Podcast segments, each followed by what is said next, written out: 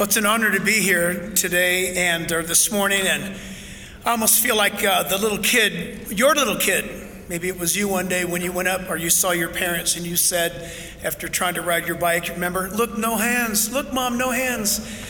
Well, um, I'm saying this morning, Dr. Dobson, Shirley, no hands, meaning I have no notes this morning. I tried. I tried. I usually always speak with notes, and I'm, I, I tried. It's not working for this morning. How can we? How can I put on paper what Lisa and I, and so many of us have experienced over the course of our life when we were homeschooling our children? Really, Lisa was in the early 1980s.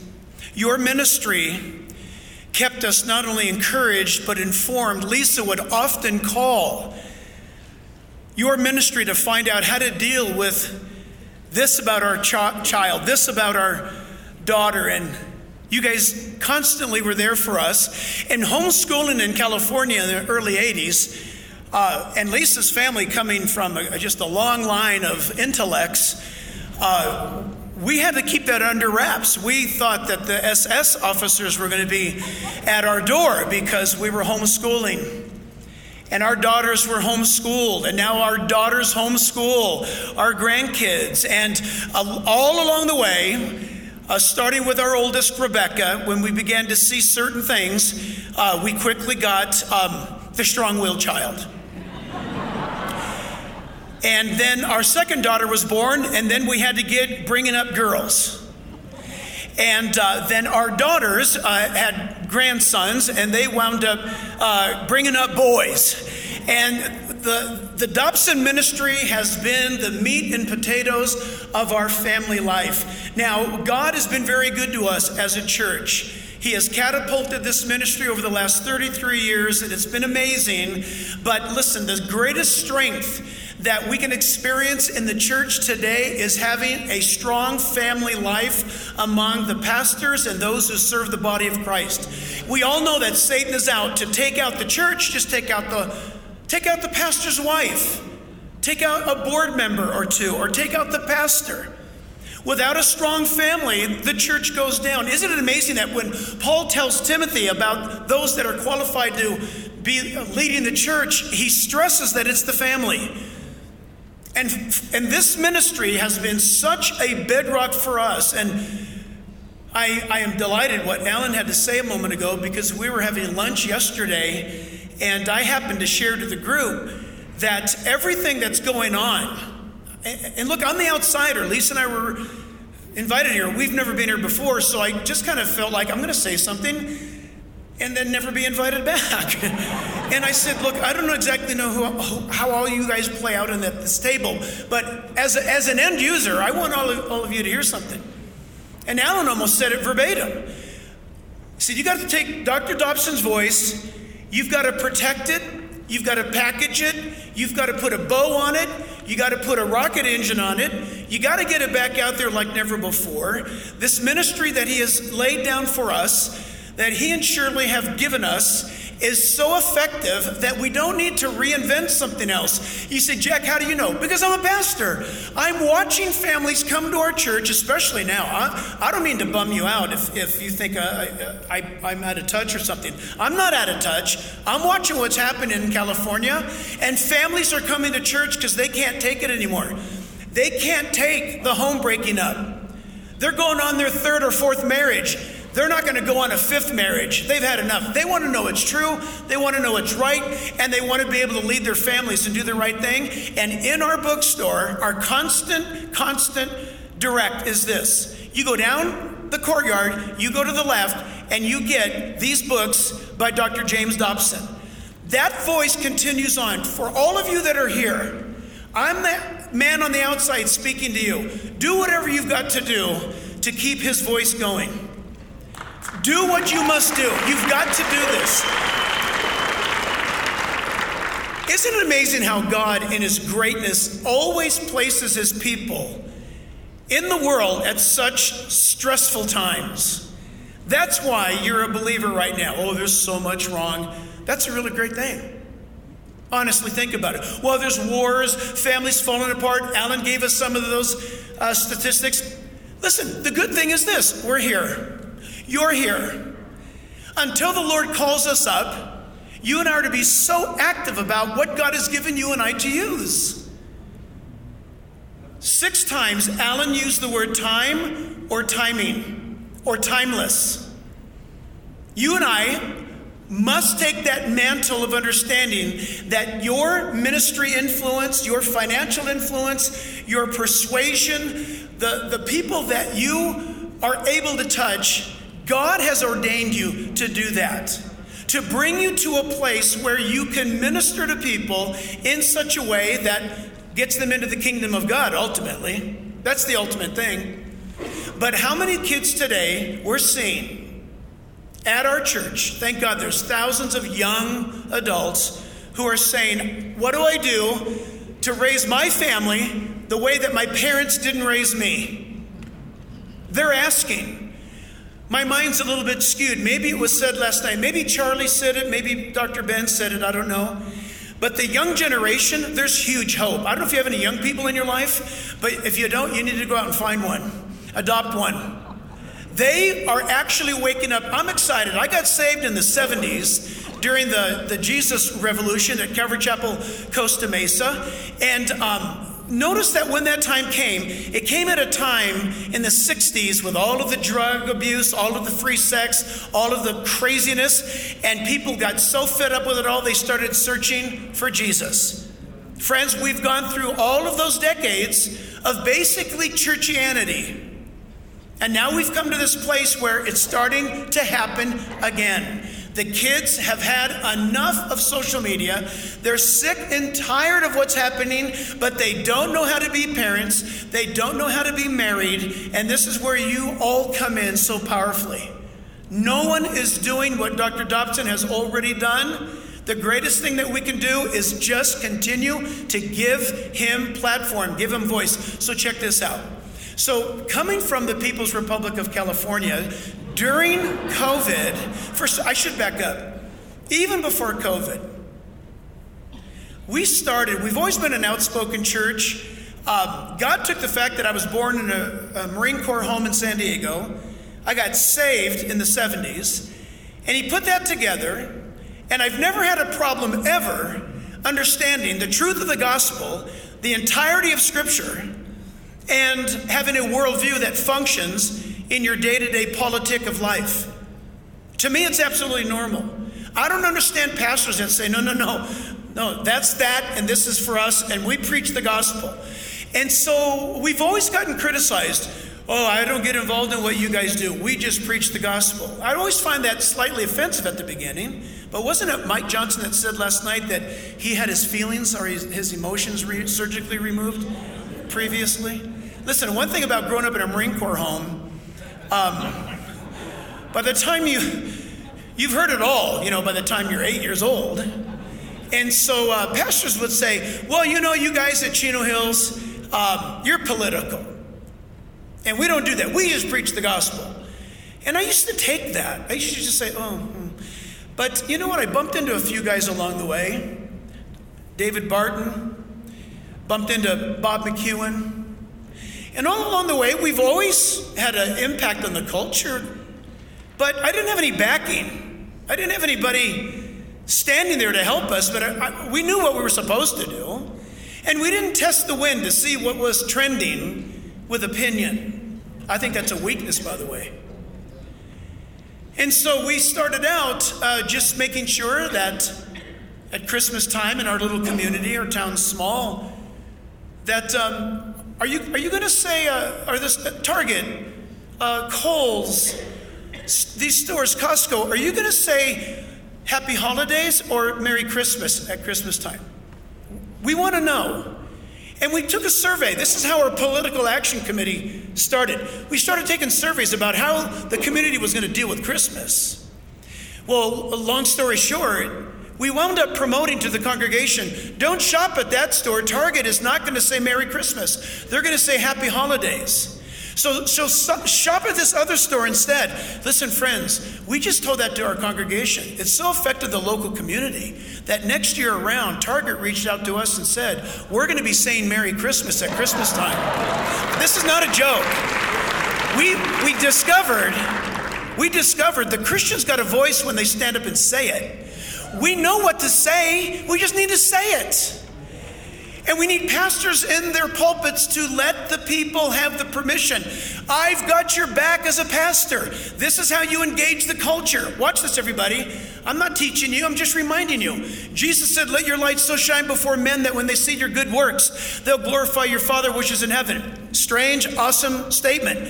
When Jesus said, Let your light shine before men, it's generic. It means unbelieving mankind.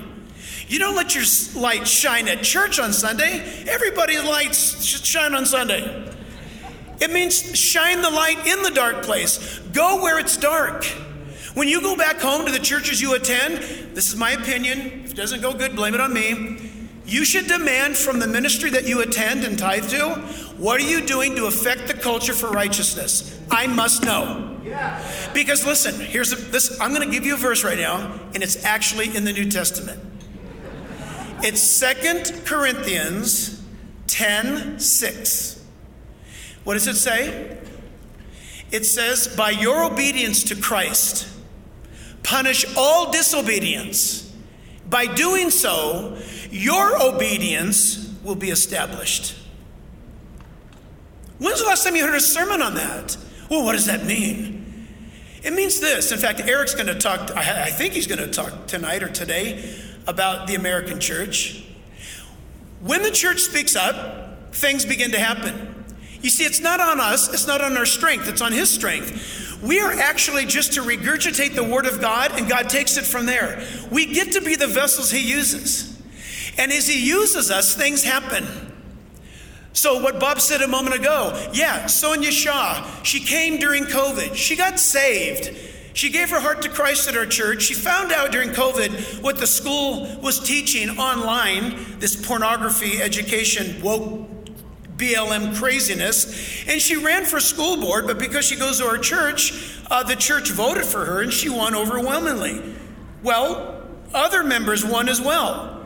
So we wound up saying this will not be taught in our in our school district. And it caused Gavin Newsom to to get all upset. And, and he sent his henchmen down there to try to disrupt our, our gathering. And he, the guy was out of order. And so uh, Sonja just said, no, we're going to abide by the rules. And the, the county uh, sheriff's department had to actually remove the state official from the office, and that wound up making national news. And it's gonna it's gonna be going to court because uh, Gavin Newsom just filed a lawsuit against us, against her, and against the school board. But you know what? That's okay. We just wound up about seven, eight years ago. Governor Jerry Brown. I don't you know this or not. Do you remember the Hobby Lobby case? Well, you know, that was awesome because it was, it was that uh, a 501c3 can, cannot fund elective abortions based upon their religious convictions. You can't force them to do that. You know we, we did? We got a letter from the governor's office of the state of California. The governor, Jerry Brown, and the state attorney general has reviewed the outcome of the case in Washington, D.C. Listen, and we have concluded that the decision of the U.S. Supreme Court is unconstitutional. No, no, no. It's true. Listen. We took that letter. We got a hold of ADF.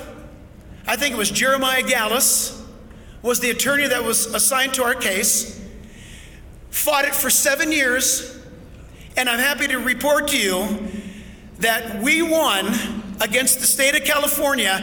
No 501c3 in the state of California has to give money in their insurance policy to fund elective abortions because of ADF and their desire to fight, their heart to fight. We've got four lawsuits right now with the state of California from, from co ed showers to the education system. It's absolutely crazy. You see, Jack, why do you still live in California? Because that's where the fight is. But Bob McEwen said something that you, you may not have caught. You guys all remember that in California, they wound up passing this thing called ballot harvesting? And look, the Republican Party didn't handle it well. The Republican Party freaked out and said, That's bad, that's bad, we'll never do that, we'll never do that. You understand something. I'm from a state that legalized it, which, which means enshrined the Democrats and their agenda in California will then win forevermore. So when Gina Gleason walked into my office, she heads up our Real Impact team. She said, This is the new law. This is the new law. What are we going to do about this? And I said, Wait, read it to me? Well, it's ballot harvesting. You can go and you can get ballots from people and you can turn them into the county registrar's office or these boxes. And I said, That's the law? Yeah, that's the law now. And I said, Find out, let's do it. If that's the law, let's do it. In fact, let's do this. Let's make sure the church is the epicenter. Get, get a thousand churches that's on our network online. Let's get these guys, let's have a Skype meeting. Let's teach them how to do this. So let's get our homework. You rent boxes from Amazon, they're, they're recognized by the state of California, they're locked. We had them on campus. We wound up having, first of all, 18,000 people register to vote. Most of them in Southern California, they were changing their party affiliation. We brought candidates up on the stage because Alan Sears, we've been trying to provoke a lawsuit with the IRS for, for decades now. No, haven't we? We have. I would preach a politically incorrect sermon with a black robe on. And I don't usually wear a black robe. And so we're trying to get some action. We're trying to get somebody to sue us. They've never, they've never even attempted. We'd mail our sermons to the IRS. They never once came after us. We bring up candidates. We say, vote for this person. Listen, we've been so successful that we've got letters of hatred from Nancy Pelosi. Oh, we we keep them. They're beautiful. Dianne Feinstein, Dianne Feinstein, uh, Barbara Boxer, remember her? She's long gone. Nancy Pelosi. It's an honor when your church is known in, in the halls of Sacramento as being a troublemaker. For what? For giving parents their voice? Because the family needs to be protected? That our kids should not be taught pornography but math and geometry? to take a stand that we think it's wrong that kids, to t- that teenage kids should shower in the same shower the, with the opposite sex? Call us crazy. We think it's wrong. Listen, who's going to speak up but the church? But the pastors have got to be the ones to speak up. So here's what's going on. In these last elections, with these ballot harvesting, which we changed the name, we call it ballot collection because ballot harvesting, that sounds like they're trying to take like an organ out of you or something. Liver, kidney, sounds kind of nasty. So we call it ballot collection. We wound, edu- wound up educating so many churches in California, and our first big attempt was Mike Garcia ran for office in California's 25th district because the, the Democrat uh, congresswoman had an affair with a high school student. And so there was a special election. So we went up there, we mobilized the churches in the area, we had uh, the boxes deployed, and we had cameras set up, and we had people standing there monitoring the boxes. People started bringing in the votes. Mike Garcia campaigned, but people had a place to bring their vote. They came and they brought their ballot, they put it, they watched it go into the box. We collected those and took them on camera with armed guards to the County Board of Registrars office in Los Angeles. Guess what happened? That was a special election.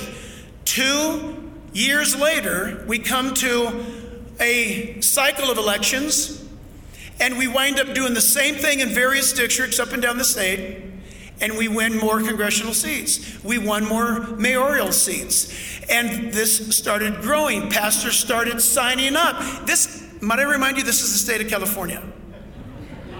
And I'm telling you right now that follow the math. In the last election, when the Republicans took the House, Remember, it wasn't settled for a little while. There was some counting going on. And what transpired was this was that California sent more conservative Republican candidates to Washington, D.C., that caused Nancy, Nancy Pelosi to lose her job. Watch, God had a plan. McCarthy was put in place for just a season for a season, for a reason, because God had Mike Garcia, or excuse me, Mike Johnson in the wings. He's a real man of God. California, keep your eye on it. If you sold property there, you should have hung on to it. Things are turning around. People are going to churches. Every church I know that stood during and ministered during COVID has exploded. Friends and family, listen. Without the foundation given to Lisa and I, by Dr. James Dobson and Shirley, we wouldn't have known how to raise our kids. Our kids are patriots, they love Jesus. Our grandkids are patriots, they love Jesus. Our church loves the Lord. We're building a culture of biblical masculinity. It's, it's incredible what's happening. 2,000 men on a Sunday evening come out to learn how to be a man of God. The women's ministry is exploding, teaching moms how to be moms and how, how elderly women can nurse up or raise up the young women who don't even know what to do with the baby. It's happening, friends. And listen, I wouldn't change this moment in time for anything in the world. God is doing a great thing. All He wants us to do is stand. And I encourage you, if you would go back home and challenge your pastor, you got to stand. Pastor, you got to stand. If your pastor won't stand, there's a verse in the Bible. Jesus says, dust the dust off your feet and go, go to a place that is affecting the culture. I'm out of time. Dr. Dobson, Shirley, we love you guys. Your voice must continue more than ever before. I pray, we pray that there'll be those that come behind you and pick up your ministry and catapult it into the future generations because we need you. God bless you so much.